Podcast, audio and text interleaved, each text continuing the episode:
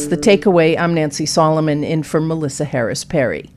On Tuesday, the 2022 Emmy nominations were announced, and for the third year in a row, HBO's A Black Lady Sketch Show was nominated for Outstanding Variety Sketch Series. This year, it received five nominations in total, including nods for writing, directing, and editing. A Black Lady Sketch Show is a testament to just how wonderfully weird and insightful things get when some of the best black women comedians gather. And the show's success owes a great deal to the vision of its star and creator, Robin Thede. Here's Thede in a season three sketch giving a hair centric weather report. Well, it also looks like we have more showers and storms in the forecast for today as a cold front makes its way across the state like a wide tooth comb on wash day. The rain continues on Tuesday, so I'm not recommending a wash and go style just yet. You need to go wash and go bundle up with some Malaysian, Brazilian, Peruvian, kinky straight, kinky curly. Doesn't matter. Anywhere from five to eight packs should do it if you want to get on these IG levels of beauty. You know what I mean? Melissa spoke with Thede back in April when the third season of A Black Lady Sketch Show premiered. It is epic. It's bigger and better than ever.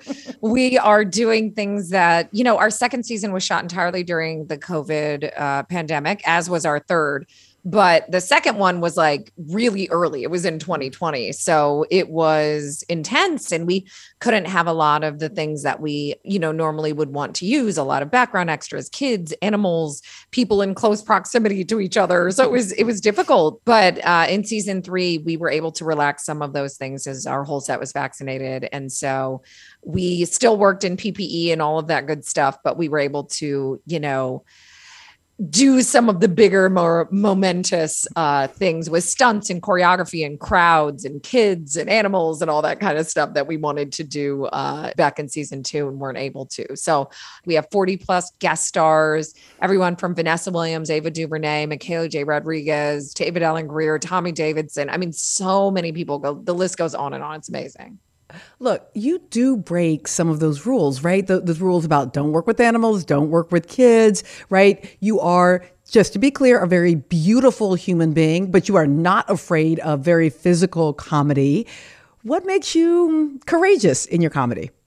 Oh, well, thank you for saying that. I, yeah, we are not afraid to work with any of those things. We are literally, uh, nothing is off limits um, on the show, but it can't be right. If you want to make a sketch show, it has to be this magical reality where a unicorn can show up wherever if necessary. So I think for me, it's just about how can we continue to challenge what sketch comedy looks like. You know, originally I set out knowing we were going to be on HBO to create the most beautiful cinematic sketch show that had ever existed. Obviously, also one of the funniest, but you know, the visuals are just as important as the jokes for us because I want people to feel like they're kind of transported for that half hour that they're watching the show.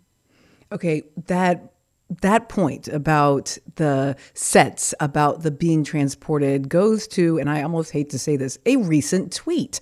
Um, so, for those who don't follow you on Twitter, help folks understand the difference between a skit and a sketch. Lord, thank you. So, a sketch is written. They take us months to write. They are, I mean, not one sketch, but they go through a long process of editing and they're they have full full beginning middle end on our show they have twists right before the end they're a narrative story they have fully developed characters a skit is like what you do you know, at your junior high pep rally where, you know, the quarterback goes on stage and pretends to be the cheerleader or whatever. You know, it's like typically a skit is not written. They can be written, but they're just a loose kind of um, interpretation of comedy, which is very good and fun. You know, I have a lot of skits that I like, but um, a sketch is something that professional uh, or semi-professional, but that writers write and uh, has fully realized narratives and characters. So, you know, it's why I put sketch in the title of the show. It's why it's called a Black Lady Sketch Show. And people still go out of their way to go, Oh, I love a Black Lady Sketch Show. My favorite skit was when, and I'm like, Ah, it's like nails on a chalkboard to me. But I am also a sketch comedy nerd. And of course, I think most people think sketch and skit are interchangeable. Um, but to purists, they know that they're uh, very different and that one is highly offensive to the other. That's the thing when you love your craft, right? I mean, I for me, if you send me a letter with a split infinitive, I have to work really, really hard to ever try to take you seriously again. Exactly. So, so I get it. I get it. All right. The thing though about a sketch, about that production, about the fact that you can already tell me so much about season three means that you're not responding just week to week about what's happening in the world. Is there a trade off there that ever feels um, unsatisfying to you? No, not at all. I was in topical comedy for five years and late night before doing the sketch show. And it was, it's the last thing I wanted to be doing. I was exhausted. I don't want to chase the news cycle. Um, you know, everyone's really excited because obviously Ketanji Brown Jackson, which we are thrilled about. Everyone's reposting our favorite uh, Black Lady courtroom sketch. Courtroom Kiki. Uh, Courtroom Kiki is being posted all over the place, which we love. And people are like, oh, we can't wait till you do a Supreme Court sketch. And I'm like, I finished writing this show last August and we finished shooting it in December of 2021. So there's no making a sketch, you know, the week of. We are not Saturday Night Live, you know, and that's the magic of what they do. But the magic of what we do is that we get to create this narrative universe where we get to have recurring characters and tell these stories that are current but not topical. So the show is always going to feel relevant to today, but it's never going to tackle something from the week's news. Um, and I think that's how we stay relevant, honestly, because um, we don't have to chase those stories and compete with other shows that that have to do that. So for us, we only tell the stories that can uniquely be on a Black Lady sketch show, and that's how we avoid, you know, crossover because there's a lot of people that write sketches for the internet and for television. And there's a lot of the same kind of group think about what should be a sketch. So for us, it's about, well, we don't want anybody thinking that we're doing the same sketch that they've done. So we've got we've had to carve out our own universe and and make sure, you know, that those sketches really fit within what we do and what we do only.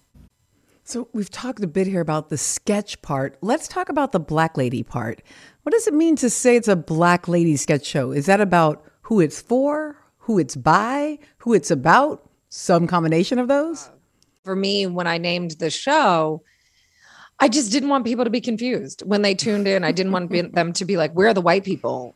And so it's like, well, I just put it in the title. You literally know what you're tuning into. It's also a who's on first joke. So, you know, if, if you say, oh, I'm watching a black lady sketch show, somebody will say, which one? And no, a black lady sketch show. Yeah, but what's the name? You know, so that was always fun to me too. But um, uh, yeah, no, it's about who makes it, who it's for, and the point of view.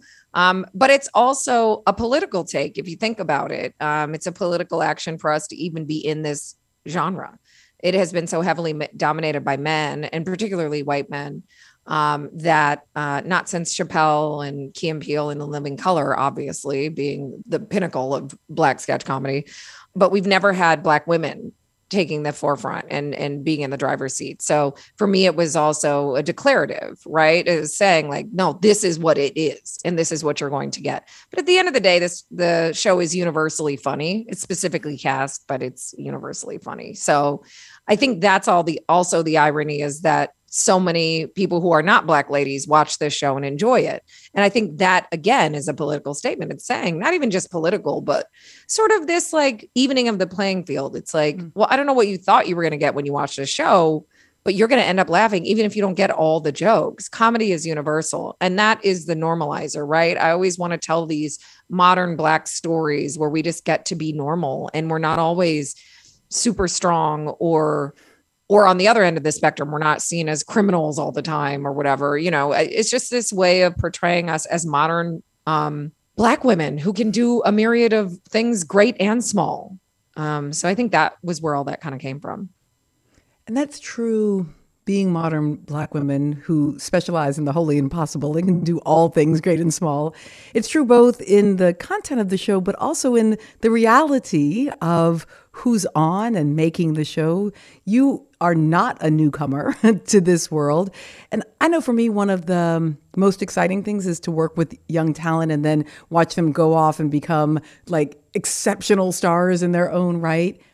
How are you feeling these days when you turn on the television and see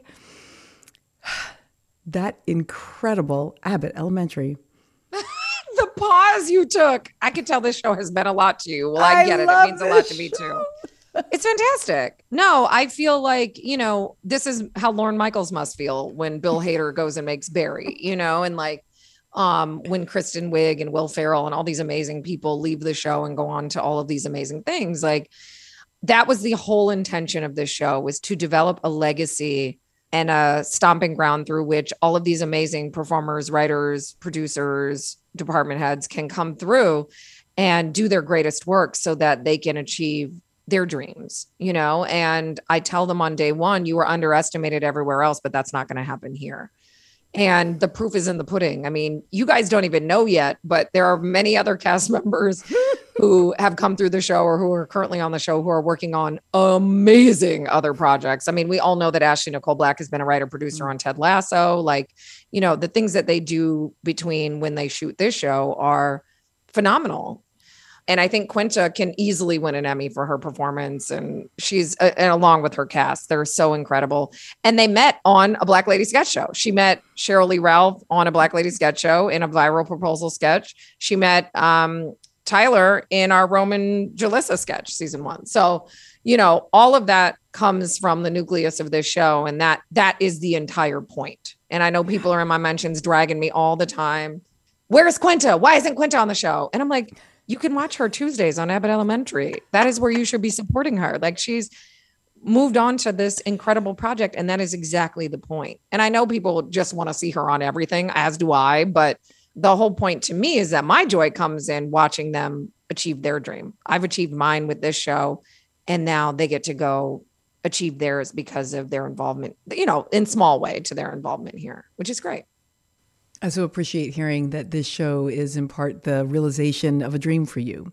But I do have to ask, what are some of the other dreams? What might be next in the future? Um, I just love breaking genre boundaries. I love going into when I went into late night and saying, okay, yeah, I'm only the fourth black woman to host a late night show. Like, let's continue to define what this can be. When I went into sketch, I'm the first black woman to create um, you know, a, a, sketch show, first black woman to be nominated for all of, you know, there's always a bunch of firsts. I was the first black woman to be a head writer in late night. Like I just keep going, oh, where are we not invited? Okay, I'm going to go into that area and make room for us because I don't take from granted any of the access that I've been given or been, you know, working really hard for. And I just think, what's the point if I'm not, you know, kicking that door open for so many behind us? I do have to take the moment to just share this with you. As you say that, like tears come to my eyes because I remember, and you very well may not, um, but this was years ago. Um, Black Lady Sketch Show had not even launched yet. I think it must have been 2016, and it was the White House Correspondents' Dinner. It was like at the bar afterward, and you were very much, I was very much in a very bad place in my life. You were very much in a very good place, and I can remember you walking, and you were, you know, you're just sort of walking, and I watched you start to pass, and then I, you saw me out of the corner of your eye and you turned around, you stopped talking, you came, you said hello, we talked for a moment. And it just always really impacted me. And I uh, haven't ever had a chance to just really say thank you for that. And um, how much it made me a fan of you as a person, in addition to a fan of your work. I eh, totally tearing up too. I do remember that moment. I remember it like it was yesterday. And um, it was really important at that. Like, I literally, you're right. I walked past, but then I was like, wait, like, and I was like, I have to say something to her. And yeah, you were going through a lot, but I also um, just felt really compelled to share with you how much your work meant to me and that it was so important that you kept going despite, you know, everything that was going on. And I think my stories, those are times when I think, yeah, Robin, take your own advice. I mean, I made this show because my late night show got canceled and I was going to make this show anyway, but I wasn't going to be on it. And then Issa said to me, Issa Rae said to me, we got to do this together. And yes, of course you have to be on it. But I had to, there's moments where I have to check in with myself and say, yeah, you're down right now, but this isn't your story you know, and so many people want this. I think, oh my God, what if I would have just wallowed in self pity and not made the sketch show because exactly. I was just stuck? You know, what what would have been prevented for so many others if I would have done that? I'm so glad that you made the show and that you're continuing to make it. And right, Issa, of course, you have to be in it. Robin Thede is the creator and the star of a Black Lady Sketch Show. Robin, thank you so much. Thank you.